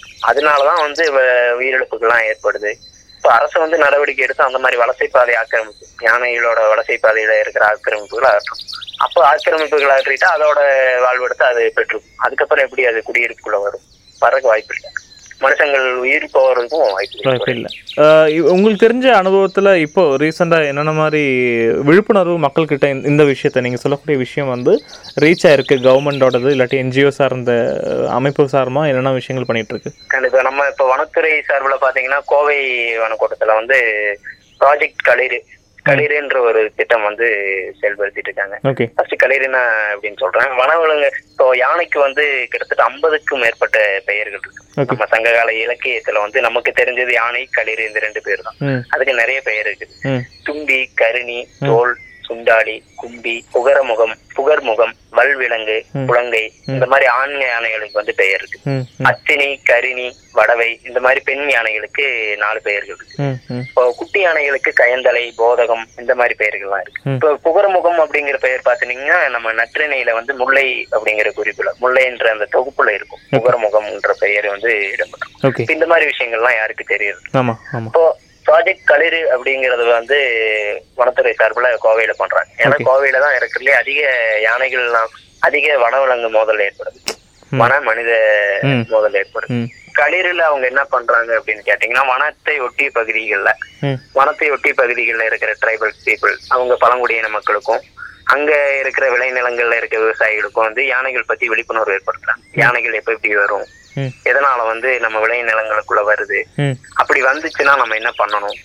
இப்போ யானை துரத்துது அப்படின்னா வந்து அந்த காத்துக்கு எதிர் திசையில ஓடணும் அப்படின்னு சொல்லுவாங்க. ஏன்னா அதுக்கு வந்து ரொம்ப நுகரும் திறன் ரொம்ப அதிகமா இருக்கும். இப்போ காத்திற்கு எதிர் திசையில ஓடும்போது தப்பிக்க முடியும். அந்த மாதிரி விஷயம்லாம் சொல்லி கொடுத்துட்டு இருக்காங்க. இப்போ நிறைய என்ஜிஓ இப்போ nature conservation society of Coimbatore Osai இந்த மாதிரி நிறைய அமைப்புகளும் வந்து விழிப்புணர்வு ஏற்படுத்திட்டு இருக்காங்க. பள்ளி குழந்தைகளுக்கு கல்லூரி மாணவர்களுக்கு. இந்த மாதிரி மாணவர்களுக்கு வந்து ரொம்ப விழிப்புணர்வு ஏற்படுத்திருக்காங்க அதான் யானைகள் வந்து என்னென்ன அச்சுறுத்தலுக்கு உள்ளாகுது அதை எப்படி பாதுகாக்கலாம் இந்த மாதிரி விஷயங்கள் பத்தி விழிப்புணர்வு ஏற்படுத்தலாம். இப்போ நீங்க இன்ஸ்டிடியூஷனுக்காக வரீங்க படிக்கிறதுக்காக நீங்க சிட்டி வரீங்க இல்லையா? உங்க ஏரியா இருந்து வரும்போது ஏதாச்சும் யானையை பத்தி பேசக்கூடிய விஷயங்கள் கேட்கும்போது அதெல்லாம் மித்து மூட நம்பிக்கையை சார்ந்த விஷயங்கள் பதிவு செஞ்சு நீங்க அதை திருத்தம் சொல்லியிருக்கீங்களா? அப்படிலாம் இல்லையா அதெல்லாம் உண்மை இல்லை இதுதான் உண்மைங்க அப்படி இல்ல அந்த மாதிரி இல்ல. யானைகள் வந்து அட்டமாசம் செய்யுது யானைகள்லாம் வந்து ஒரு மோசமான கொடூரமான விலங்கு ரொம்ப பெரிய விலங்கு அந்த மாதிரி தான் வந்து மூட நம்பிக்கை இருக்கே தவிர அது வந்து ரொம்ப அழகான ஒரு எப்படி சொல்றது மனுஷங்களோட பாசம் அதிகமா இருக்கிற ஒரு வனவழி அதான் உங்களை சுத்தி உங்களை சுத்தி பேசின பேசின மூட நம்பிக்கை சார்ந்த நம்பிக்கை மீன் அதான் உண்மை இல்லாத பதிவுகள் என்னென்ன நீங்க கேட்டிருக்கீங்கன்னு கேட்குறேன் உண்மை இல்லாத பதிவுகள். நான் அந்த மாதிரி அதிகமா எதுவும் கேட்டதில்லை. இப்ப யானைகள் கிட்ட வந்து ஆசீர்வாதம் வாங்குறது. இந்த மாதிரி இந்த ஆன்மீகத்துக்கு தேவையில்லாம பயன்படுத்தி அது மூட நம்பிக்கையா தான் நான் பாக்குறேன் ஏன்னா வனவிலங்கு வந்து அதை வந்து பணத்துக்காக ஒரு ரெண்டு ரூபா அஞ்சு ரூபா கையில கொடுத்துட்டு அதை வந்து நமக்கு ஆசீர்வாதம் பண்றது. அந்த மாதிரி வந்து பழக்கப்படுத்துறது அது மூட நம்பிக்கை. அந்த மாதிரி விஷயங்களுக்கு நான் எடுத்து பேசியிருக்கேன் நிறைய. ஃபேஸ்புக்ல. வாட்ஸ்அப் இந்த மாதிரி விஷயங்களை பதிவு பண்ணியிருக்கேன். இப்போ நம்ம நார்மலா ஃபேமிலி நம்ம ஃப்ரெண்ட்ஸ் சர்க்கிள்லயே வந்து யானைகிட்ட ஆசீர்வாதம் வாங்குறது அப்படி இப்படிம்பாங்க. ம் ம். இப்போ அந்த மாதிரி ஏதாவது பழனி கோயிலுக்கு போனோம்னா ஆசீர்வாதம் வாங்க அப்படிமா யானைகிட்ட ஆசீர்வாதம் வாங்குறது நல்ல விஷயம் தான். அதுக்காக அதை பிச்சை எடுக்கிற மாதிரி கையில ஒரு பத்து ரூபாய்க்கு கொடுத்து அதுக்காக ஆசீர்வாதம் வாங்குறது தான் தவறு. உங்களுடைய யானைகள் சார்ந்த ஃபோட்டோகிராஃப் நீங்கள் காமிச்சிருந்தீங்க இல்லையா? ஒரு தாட்டி எனக்காக காமிச்சிருந்தீங்க இல்லையா? ஃபேமிலியோட அந்த அனுபவம் எப்படி? அந்த அமைப்பு எவ்வளோ எவ்வளவு நேரம் வெயிட் பண்ணி எடுத்தீங்க? என்ன அதை நீங்கள் ரேடியோவில் பேசும்போது ஃபோட்டோ காட்ட முடியாது. கொஞ்சம் அந்த அந்த கதையை உணர்வு அந்த எக்ஸ்பீரியன்ஸை கொஞ்சம் ஷேர் பண்ணால் நல்லா இருக்கும் கண்டிப்பா நான் ஒரு நாள் வந்து ஆலியார் பொள்ளாச்சி எடுத்த ஆலியார் மங்கி ஃபால்ஸ் போலாம் அப்படிங்கறதுக்காக கிளம்பி போயிட்டு இருக்கிறேன் அப்ப வந்து ஃப்ரெண்ட்ஸ் இருந்தாங்க கூட ஒரு ரெண்டு பேர் இருந்தாங்க கையில கேமரா நான் பாக்குறேன் அதே மாதிரி நான் எயித்துல பார்த்தேன்னு சொன்னால அந்த மாதிரி இடத்துல அதே இடத்துல. ஆலியார் அணை பகுதிக்கு வந்து வறட்சி காலத்துல மே மாசம் வந்துருந்துச்சு. எதுக்காக வந்துருந்துச்சுன்னா அதான் அந்த தண்ணிக்காகவும். உணவு தேவை பூர்த்தி செய்யறதுக்காகவும் வந்துருச்சு அப்போ கிட்டத்தட்ட நான் ஃபர்ஸ்ட் ஒரே ஒரு யானை தான் பார்த்தேன். அப்போ அதை வந்து போட்டோ எடுக்க ட்ரை பண்ணேன் அதை ட்ரை பண்ணி எடுத்து முடிச்சோன்னா ஒரு பத்து நிமிஷத்துல அடுத்து ஒரு ரெண்டு யானை. மறுபடியும் ஒரு காமன் நேரம் கழிச்சு அடுத்து ஒரு குட்டி ரெண்டு யானையை பார்த்தேன் கிட்டத்தட்ட இப்படியே வந்து ஒரு முக்கால் மணி நேரம் ம். இதுலயே வந்து போட்டோ எடுத்துட்டு வெயிட் பண்றேன் கடைசியா ஒரு மறுபடியும் ஒரு அரை மணி நேரம் வெயிட் பண்ணும்போது கிட்டத்தட்ட ஏழு யானை இருந்துச்சு ஒரு ரெண்டு குட்டி யானை இருந்துச்சு. அது விளையாடுறது அவ்வளவு அழகா இருக்கு. அது வந்து அந்த அந்த கீழே மண்ணை எடுத்து மேல விசிறிட்டும். அந்த தண்ணியை எடுத்து விசிறிட்டும். ரொம்ப அற்புதமா இருந்துச்சு அந்த காட்சி. அவ்வளவு அழகா விளையாடுது. அப்ப அதை பார்க்கும்போது தான் தோணுது நம்ம வந்து யானைகள் வந்து அட்டகாசம் செய்கிறது. இந்த மாதிரி பேசுறவங்க அந்த மாதிரி விஷயம் அதோட பாசப்பிணைப்பு பார்த்தாங்கன்னா அந்த மாதிரி பேச மாட்டாங்க. கட்டிங்க அது திணிக்க அது திணிக்கப்படக்கூடிய செய்தியா சொல்லலாம். இல்லையா? அந்த மாதிரி. திணிக்கப்பட்டது. ஓகே uh, eh, நம்ம மக்களுக்கு நம்ம ரேடியோ லிசனர்ஸுக்கு தினசரி நம்ம என்னையும் சேர்த்து நான் சொல்லிடுறேன். நானும் காலையில் ஒம்பது மணிக்கு வரேன் ஆறு மணிக்கு வேலையை முடித்து வீட்டுக்கு போகிறேன் டிவி பார்க்குறேன் நைட்டு சாப்பிட்றேன் தூங்குறேன். இதுதான் எங்களோட லைஃப்பில் முக்கியமான விஷயமா இருக்குது எப்பாச்சும் கேரளாவோ இல்லை கர்நாடகா சார்ந்த போகும்போது திருப்பி நீங்கள் சொல்கிற மாதிரி கோயில்களில் அதிகமாக கேரளாவில் யானைகளை பார்க்குறது உண்டு. பார்த்த உடனே கொஞ்ச நேரம் பார்ப்போம் ஒரு ஃபோட்டோ எடுப்போம் செல்ஃபி எடுப்போம். அப்புறம் அப்புறம் போயிடும் எங்க எங்களை சார்ந்த இந்த மாதிரி லைக் இன்னும் வேலைக்கு போயிட்டு மட்டுமே வாழ்க்கை சைக்கிள் லைஃப் சைக்கிள் போயிட்டு இருக்கக்கூடிய எங்களுக்கு நீங்க ஒரு நண்பனா அஹ், விலங்குகள் சார்ந்த வாழ்க்கை நீங்க வாழ்ந்துட்டு இருக்கீங்க போட்டோ எடுக்கும்போதே தெரியுது. நீங்க அந்த பொறுமையா ஒரு ஒரு அனிமலுக்காக ஒரு ஒரு மணி நேரம் ரெண்டு மணி நேரம் ஸ்பெண்ட் பண்ணும்போது நீங்க அ- அந்த கூட்டத்துல ஒருத்தனா மாறிடுறீங்க. அப்பேற்பட்ட ஒரு ஒரு எக்ஸ்பீரியன்ஸ் சார்ந்த மனிதனாக எங்களுக்கு நீங்கள் சொல்லக்கூடிய சஜஷன் வைல்ட் லைஃபுக்காக விலங்குகள் சார்ந்த அந்த அந்த வாழ்வாதாரத்தை புரிஞ்சுக்கிறதுக்கு நாங்கள் என்ன பண்ணணும்னு நினைக்கிறீங்க? கண்டிப்பா. இப்போ வந்து செல்ஃபி அப்படின்ற ஒரு விஷயத்தை பதிவிட்டீங்க இப்போ செல்ஃபினால வந்து அதிக உயிரிழப்பு ஏற்படுது நான் கண்டிப்பா அடிச்சு சொல்ல முடியும். ஏன்னா நம்ம வந்து இப்போ ரோட்ல போறோம் இப்போ எக்ஸாம்பிள் பொள்ளாச்சிட்டு வால்பாறை போறோம். அந்த பகுதிகளில் அடிக்கடி ரோட்டை கிராஸ் பண்ணும். வனவிலங்குகள் சிறுத்தை உட்பட எல்லா யானை எல்லாமே இப்போ நம்ம கிரா யானை கிராஸ் ஆகுது அப்படின்னா நம்ம என்ன பண்ணுவோம்? உடனே டக்குனு கேமரா எடுத்து போனை எடுத்து செல்ஃபி எடுக்க ஆரம்பிச்சிரும் ஆமா. இப்போ அதை வந்து அச்சுறுத்தலுக்கு உள்ளாக்குறோம் அது வந்து பயந்து போய் தான் நம்மளை தாக்குதே தவிர அது நம்ம ஏன் செல்ஃபி எடுக்கும் நம்ம ஒரு செல்ஃபிக்காக நம்ம உயிரத்தை நம்ம பறி கொடுக்கிறோம். ம். பின்னே வந்து அதோட அமைதிக்கு வந்து குந்தகம் விளைவிக்கிறோம் அதோட அமைதி அது வாட்டில் ரோட்டை கிராஸ் பண்ணி போகுது ஆனா நம்ம எடுத்துட்டு போறோம் போட்டோ எடுக்கிறோம். அதை வந்து அச்சுறுத்தலுக்குள்ளாக்கி அதை பயப்படுத்தி அது வந்து நம்மளை தாக்கக்கூடிய சூழ்நிலையை உருவாக்குறோம். பின்ன என்னன்னு கேட்டீங்கன்னா நம்ம வன ரோட்ல போகும்போது பிளாஸ்டிக் பிளாஸ்டிக் தான் வந்து மிகப்பெரிய எதிரி வனவிலங்குகள் வனத்துக்கும். எப்படின்னு கேட்டீங்கன்னா நம்ம சும்மா நார்மலா தான் போறோம். நம்ம ஒரு சின்ன ஒரு பிஸ்கட் சாப்பிட்றோம்னா கூட அந்த இதை தூக்கி போட்டுறோம் கவர் இப்போ உப்பு காகிதம் போறோம். நிறைய பேர் இப்போ ரோட்டோரம் வாகனத்தை நிறுத்தி வந்து மது அருந்தது இந்த மாதிரி சரகடி இந்த மாதிரி விஷயங்கள்ல ஈடுபடும். இப்போ என்னன்னா அவங்க சைட் டிஷ் இந்த மாதிரி கவரு அப்புறம் சுற்றுலா பயணிகள் வந்து சாப்பிட்டு அந்த கவர் வச்சிருப்பாங்க. அந்த பொட்டலத்தை அப்படியே தூக்கி போட்டுரும். இப்போ குரங்கு யானை எல்லா விலங்குகளும் அவங்க சாப்பிடும் இப்போ யானைகள் பாத்தீங்கன்னா அது எப்படின்னா உப்பு காயிடும் அதுக்கு நுகரும் தன்மை ரொம்ப அதிகம். இப்போ வனவாட்டில் அது சும்மா அப்படியே கிராஸ் பண்ணும்போது இந்த மாதிரி பாலித்தீன் கவர்களை பார்த்துச்சுன்னா அந்த வாசத்துக்கு சாப்பாடு வாசத்துக்கு அதை சாப்பிடும். கிட்டத்தட்ட இப்போ நிறைய பக்கம் வந்து வன வன கால்நடை டாக்டர்கள்லாம் வந்து இருக்காங்க. அவங்க வந்து இறந்து போன யானை போஸ்ட்மார்ட்டம் பண்ணும்போது. கிட்டத்தட்ட ஏழு கிலோவுக்கு மேல வந்து இது எடுத்திருக்காங்க. ஏழு கிலோல இருந்து ஒன்பது கிலோ வரைக்கும் வந்து பிளாஸ்டிக் கழிவுகள் இருக்கு யானையோட. வயிற்று கூட இது வந்து அவலத்தின் உச்சம். நம்ம தான் வந்து அதோட அழிவுக்கு வந்து நம்ம தான் வந்து காரணமா. பிளாஸ்டிக் வெறும் பிளாஸ்டிக் நம்ம நினைச்சு தூக்கி போட்டு போயிடும் இப்ப அதனால வந்து ரொம்பவும் இறந்து போயிடும். அது ரொம்ப நாள் தேங்கி அதோட வயிற்றுக்குள்ள டைஜஷன் சிஸ்டம் அதுக்கு வந்து இதாக டைஜஸ்ட் ஆகாது. இன்னொரு விஷயம் அதனால வேற ஒரு வயிறு ஊதிரும். பிளாஸ்டிக் உள்ள ஏற்பட்டு உள்ள வந்து அடைச்சு நின்னு வயிறு ஊதிரும் சிறுகுடல்ல அப்போ வயிறு ஊதிரும். அப்போ சாப்பிட முடியாது. ஏற்கனவே சாப்பிட்ட கழிவை வெளியேற்ற முடியும் அப்படி வந்து மூச்சு திணறல் ஏற்பட்டு ரொம்பவும் கொடுமையான வழி அனுபவிச்சு தான் எனக்கு. இப்போ இந்த மாதிரி விஷயங்களை தவிர்க்கணும் அப்படின்னு. குழந்தைங்க மத்தியில் யானையை பற்றி இன்னும் அந்த நான் எனக்கு நல்ல ஞாபகம் இருக்கு சர்க்கஸோ இல்லாட்டி எம்ஜிஆர் ஐயாவோடைய திரைப்படமோ இல்லை கமல் ஐயாவோடைய திரைப்படங்கள்லாம் பார்க்கும்போது சி அது அது பார்க்கும்போது ஒரு திரைப்படம் இல்லாட்டி ஓவியம் இல்லை கலை சார்ந்த விஷயங்கள் பார்க்கும்போது மனிதனுக்கு எப்பவுமே ஒரு விருப்பம் வரும். அது அதுக்கு மேலே ஒரு காதல் வரும் என்பது மாற்று கருத்து எப்பவுமே இருக்காது. பட் uh, சமீப காலமாக பார்த்தா நம்ம அனிமல்ஸ் வச்சு படம் எடுக்கிறது ரொம்ப கம்மியாக இருக்குது நம்ம எல்லாத்துலேயுமே உலக சினிமா வரைக்குமே. ஒரு நல்ல விஷயம் ஆரோக்கியமான விஷயம். ஆமா அப்போ அது அது எடுக்க வேணாம் ஓகே பட் கலை சார்ந்த படைப்புகள் மூலமா எப்படி யானையை பற்றிய ஒரு விருப்பத்தை சாதாரண சின்ன சின்ன குழந்தைங்க கிட்ட கொண்டு போய் சேர்க்க முடியும்னு இப்ப நினைக்கிறீங்க? குழந்தைகளுக்கு வந்து நம்ம என்ன பண்ணோம்னா நம்ம வந்து கல்வி சொல்லித்தரோம். அறிவியல் சமூக அறிவியல் இந்த மாதிரி எல்லா பாடங்களும் சொல்லித்தரோம் குழந்தைகளுக்கு. அதே சமயம் உடல் அவங்க உடல் நல்லா இருக்கணும். அப்படிங்கிறதுக்காக உடற்பயிற்சிக்காக பிடி பிடி பீரியட் எல்லாம் நடத்துறோம். நிறைய விளையாட்டு போட்டிகள்லாம் ஆமா. ஓ இந்த மாதிரி மனுஷனுக்கான கல்வியை கொடுக்குறோம். மனுஷனோட உடம்பு நல்லா இருக்கணும் அப்படிங்கறதுக்காக கல்வி கொடுக்குறோம். ம். ஆனா வனத்தையும் இயற்கையும் பாதுகாக்கணும்ட்டு யாருமே எதுவுமே சொல்லித் தரது அதுக்காக ஒரு பீரியடு கிடையாது. இருக்கு ஆனா இல்ல நான் நான் மறுக்கிறேன் நண்பா. இவிஎஸ் இருக்கு ஆனா அது எஃபெக்டிவா இருக்கா என்பது கேள்வியா இருக்கு இல்லையா? முற்றிலும் இல்லை அப்படின்னு நான் சொல்றேன் ஆமா ஆமா இருக்கு ஆனா ரொம்ப சொற்பமான அளவு ரொம்ப கம்மியான அளவு. அதுவும் எனக்கு எனக்கு ஞாபகம் இருக்கு லெவன்த்து நான் படிக்கும்போது ரெண்டாயிரத்தி ஆறாம் ஆண்டு படிக்கும்போது என்ன என்ன ஆச்சு? அப்படி பார்த்தா it is all about like பார்த்துட்டு புக்கு பார்த்துட்டு எழுதிக்கோங்க. ஏன்னா நீங்க நான் கிளாஸ் எடுக்கலாம்னு சொல்லிட்டு எனக்கு சொல்லி கொடுத்தாங்க. அந்த மாதிரி அந்த மாதிரி. என்ன சொல்றேன்னா கல்வித்துறை வந்து நம்ம பள்ளிக்கல்வித்துறை வந்து இப்போ குழந்தைகளுக்கு குறைஞ்சது ஒரு நாளைக்கு கால் மணி நேரம் அரை மணி நேரம் அல்லது வாரத்துல ரெண்டு நாள் ஒரு பீரியட் ஆகும் ம். ஒரு பீரியடா ஒதுக்கி வனத்தையும் வனவிலங்குகள் பத்தி அதோட வாழ்க்கை முறை. பாடங்கள்ல இருக்குது. பாடங்கள்ல இருக்குது. நான் இல்லைன்னு அதை மறுக்கல இருந்தாலும் கூடுதலா இவங்க எல்லா விஷயங்களும் கத்துக்கணும் அப்படிங்கறக்காக பள்ளிக்கல்வித்துறை வந்து ஸ்கூல்ல வாரத்துக்கு ரெண்டு மணி நேரமோ ஒரு மணி நேரம் வனவிலங்குகள் பத்தி அதோட வாழ்க்கை முறை அதோட உணவுகள் பத்தி அது அப்புறம் வந்து வனம் வனத்துல என்னென்ன மரங்கள் இருக்குது என்னென்ன உயிரினங்கள் வாழுது இப்ப இந்த மாதிரி வனத்தை பத்தி சொல்லி கொடுக்கும் ரத்தின வாணி தொண்ணூறு புள்ளி எட்டு சமுதாய வானொலியில் ரத்தின நேரம்.